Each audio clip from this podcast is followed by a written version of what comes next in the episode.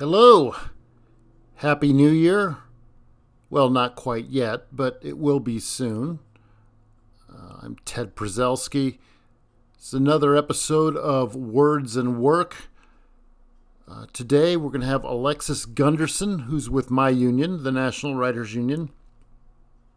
Uh, they just completed, well, it's probably going to be ongoing, but um, a statement on generative AI for uh, for the Copyright Office, and um, if that sounds dull, this actually means a lot to people who are uh, professional writers, um, and um, there's a, a few different issues going on that you might not have thought about with it, and uh, she can tell you a little bit about that. Um, she'll talk a little also about her work as a television critic. I am actually um, going to break this up into two episodes because uh, there was a lot there. So um, here we go with part one. Thank you. All right, we've got Alexis Gunderson here, and uh, she's with uh, the National Writers Union, which of course I am with as well. Um, and I want to ask first of all, so you uh, the the kind of writing you do, you do television criticism as well as some other things, and that's your main bread and butter. Yes, yeah, that is uh, my beat. Yeah, and and uh, you know, just curiously uh, or curiosity's sake here, um, what what are you watching these days? Oh, um, well, I'm trying to get. I did a list a couple years ago for Vulture of Australian television um, that American audiences can stream, and we're in a real right now. We're in a real boom, and so I've been watching a lot of different Australian shows so that I can uh, convince them to do a follow up list of of even more Australian TV for American audiences to stream. So um, that means this week I've been watching Colin from Accounts, which is on Paramount Plus, is a comedy, like a romantic comedy, um, kind of in a cringy way with a dog, a rescue dog. And then Fisk, which is a legal comedy on, and that's on Netflix. It's about a, what, I can't, probate, probate uh, law, probate legal, I don't know. So um, that's like wills and stuff. And then on Hulu, there's a show called The Artful Dodger, which is not a remake of Oliver Twist. It's weirdly like a surgery show. It's it's the idea is that the Artful Dodger has hied himself to Australia uh, back in the 1800s and has become a savant surgeon, but back in the days where surgery was the town entertainment entertainment, and mostly it's just a bunch of amputations. Um, and then Fagin shows up and tries to get him back into the world of crime. It's a very bizarre concept for um, an IP character, but I enjoy it. Yeah. Um, and just because we had uh, JP Riley from um, the Writers Guild, um, if you want to just explain for a minute what the difference is between the Writers Guild and the writers union and this never involves street fights right? no no no street fights yeah. we um, just get out there with with pens and mechanical yeah. pencils would be yeah. a duel at dawn um yeah.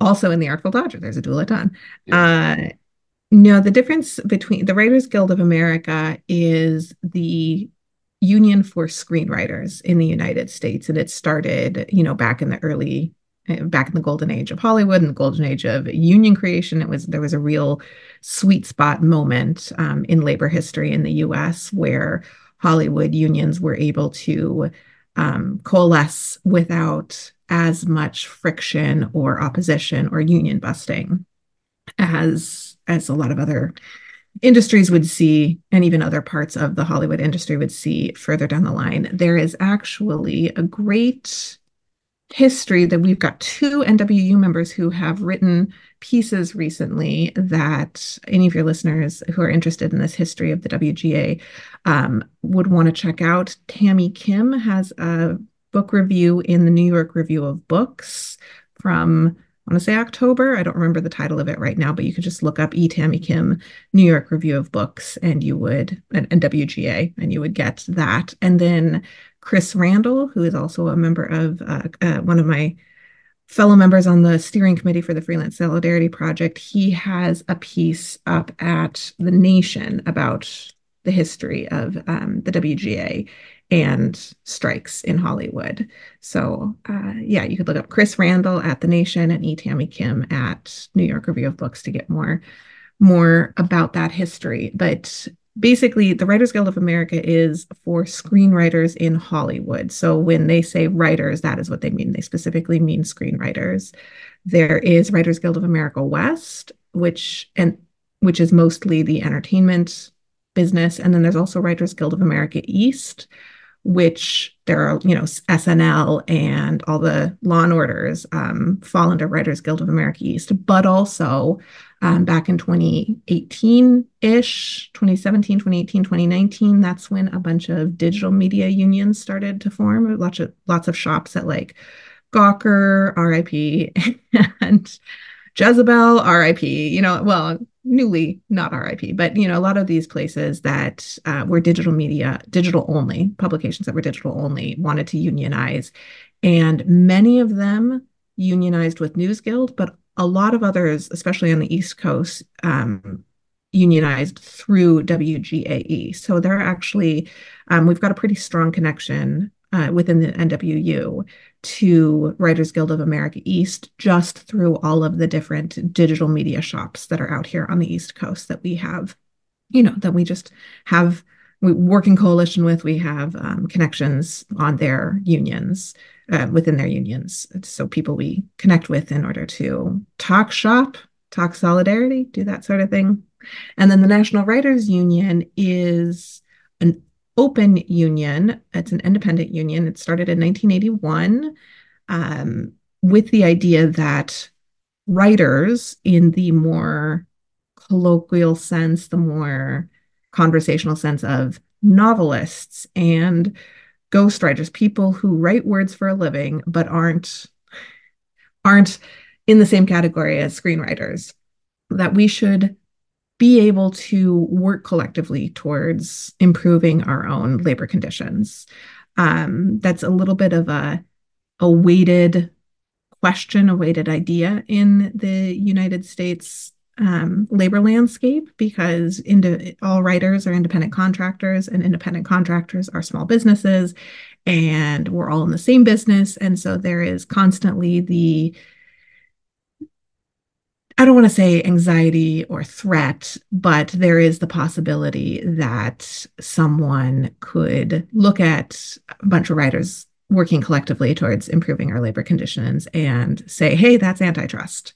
Um, our position in the NWU is that it's not, that we have every right to collectively organize and and rally and work together to improve our labor conditions. We know like there's there's a legal limit on that. Uh, currently, we cannot collectively bargain contracts on behalf of all freelance writers, but up to that level, up to that limit, there is a ton of opportunity for writers to collectively bargain. So the NWU has been around since 1981 in, in many situations uh, in the US when you call something an open union it isn't necessarily a good thing. In fact, it's usually a bad thing because that is one of those misleadingly positive sounding terms that uh, that especially conservative states and pro-business legislators use um, in order to weaken unions. And so most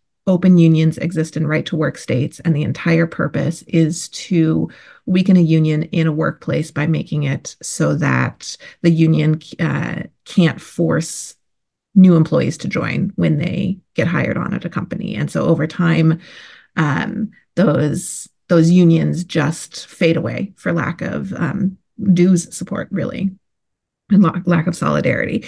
In our case, and the NWU, it it I think it's one of the rare instances. I mean, I would love to find other instances where it's a positive thing in the U.S., but it's very positive for us because the idea is that anybody can join. If you are a writer, you can join the NWU. You don't have to, we don't share uh, we don't share one employer. We don't share one contract. We don't share one, we don't even share one discipline within writing.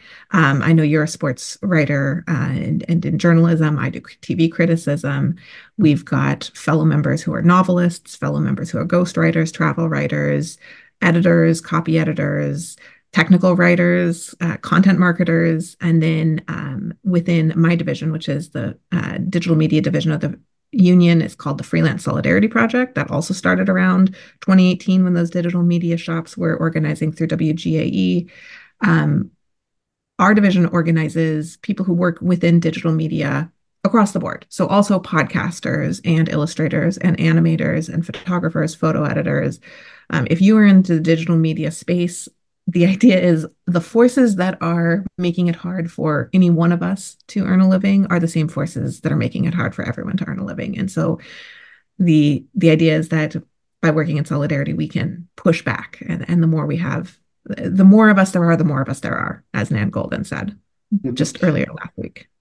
So um, I wanted to talk about the, the big issue at hand. I, I know it was part of the WGA strike. Mm-hmm. Um, the uh, generative AI is mm-hmm. what it's called.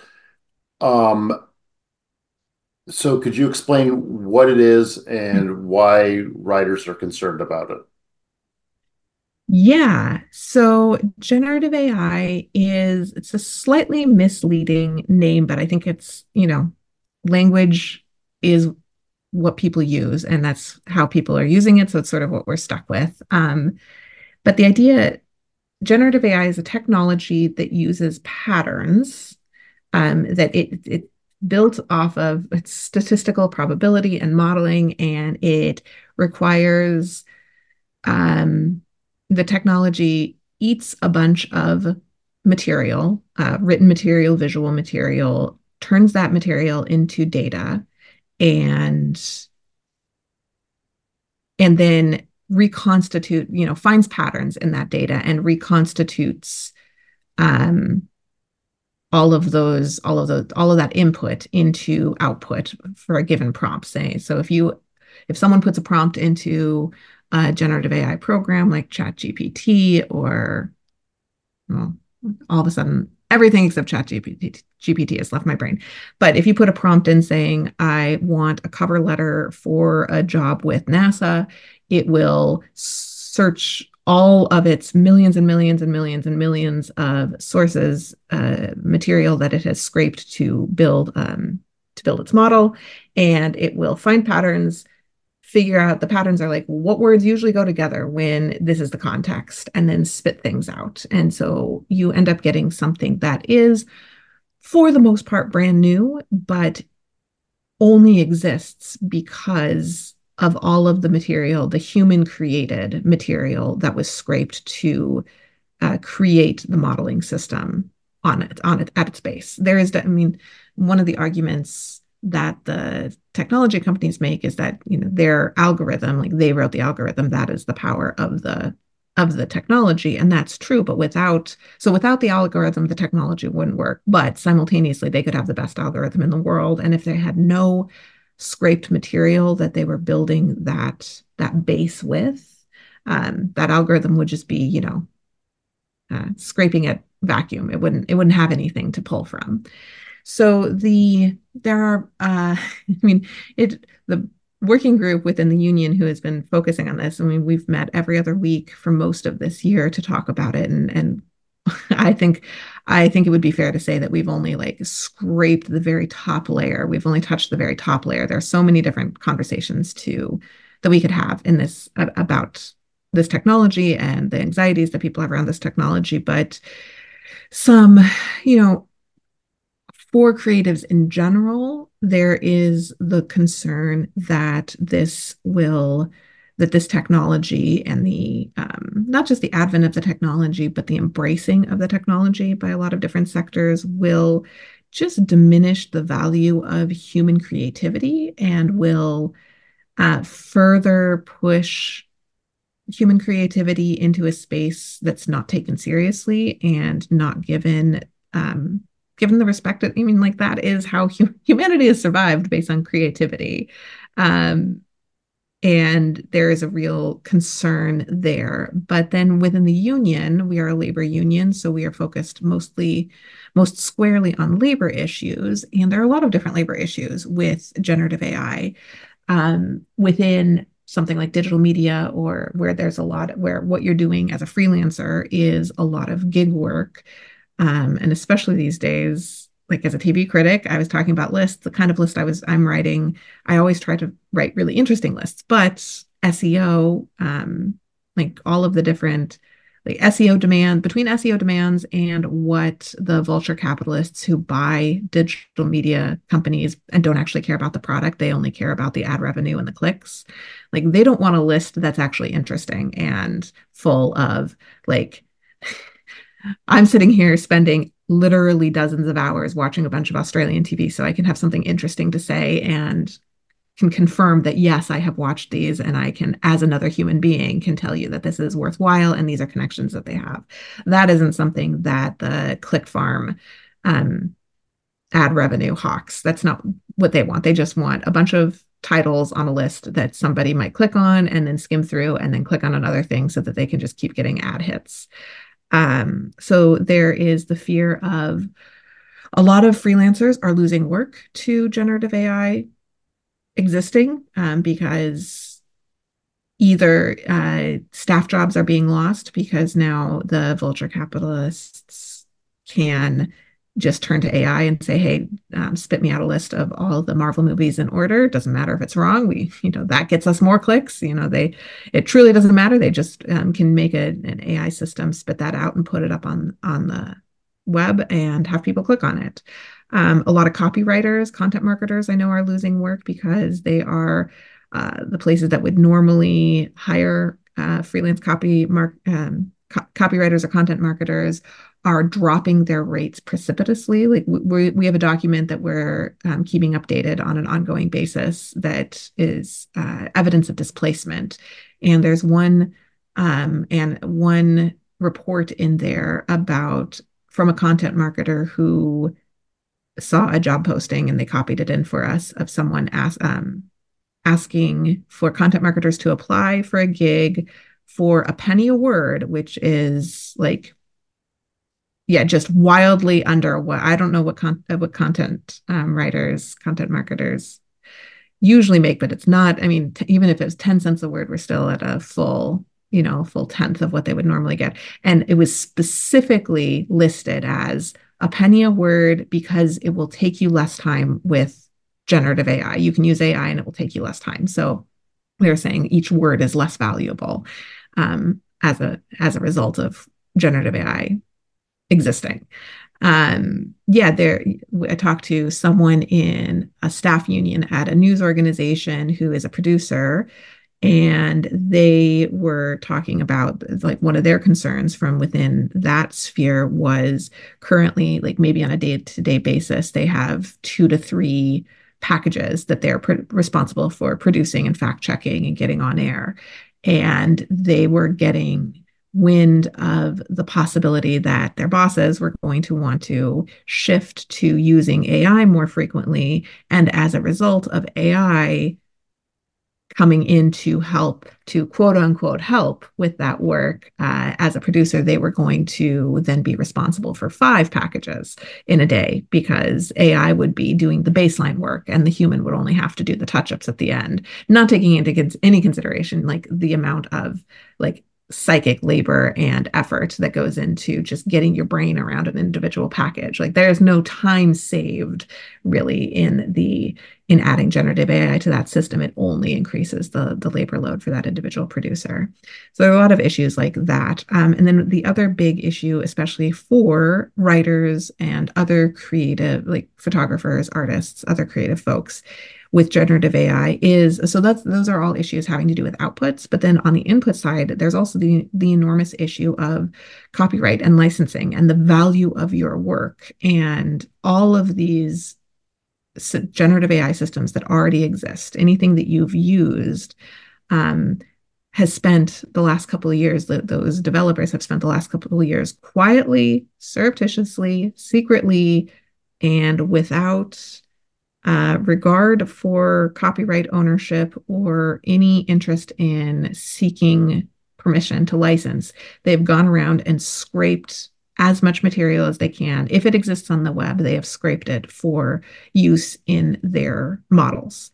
Um, it's very much they are very much operating under the under the idea of uh, easier to ask forgiveness than permission. They're not really asking forgiveness. Um, it's it's more like easier to claim um, too big to fail than to ask permission. Like at this point, um, their arguments again uh, in front of the U.S. Copyright Office, their arguments in front of Congress, their arguments anywhere it comes up, and their arguments in court is basically now that if they were to go back and either let people like develop a, a mechanism for individual creatives to opt out of these models and remove their material or and or if they were to go back and find a way to um, fairly compensate people creative creatives for the work that is in the database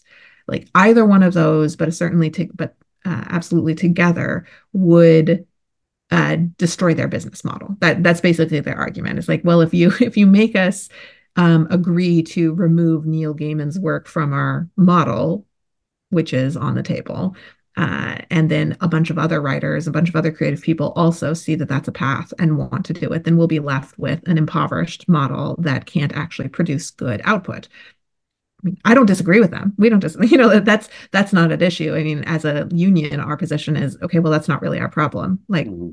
like that that isn't our problem. And then simul, and then we've also done done a little bit of math about. I mean, very very back of the envelope rough math, even with OpenAI's billions and billions of valuation dollars, trying to divide it out across just the the estimate of how many individual works have been scraped to inform those models.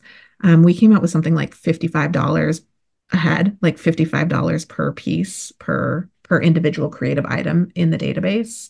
And that's just a one-time licensing fee. That would not cover any sort of um, like residual model if we if we tried to invent a residuals licensing model to make to find a way to calculate how much of your work was leaned on for a particular output. And then if that output um, you know as that output is used now we have to go back and remunerate the compensate the original artist for that percentage of their work. Uh, all of those you know none of that is financially financially feasible um, and that's that's the argument these companies are making in court and like I said, yeah, it's not that we disagree with the ar- argument that we're trying to poke holes in it. We're saying that they are um, being disingenuous about that argument. Our position is just like, well, that sucks. like, I don't know. That was that's uh, just because you came up with a bad model that depends on, uh, like, basically criminal, but certainly unethical behavior.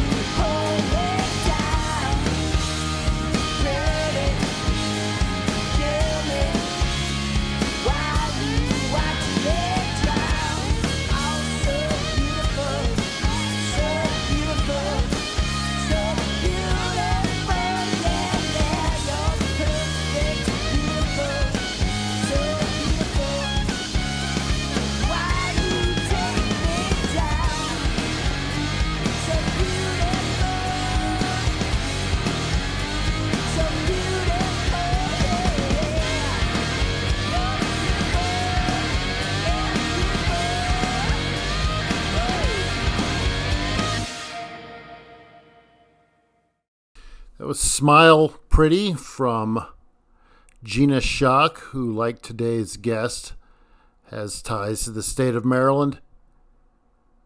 And uh, I'd like to thank today's guest, Alexis Gunderson. We will hear more from her next week um, because this is a two parter.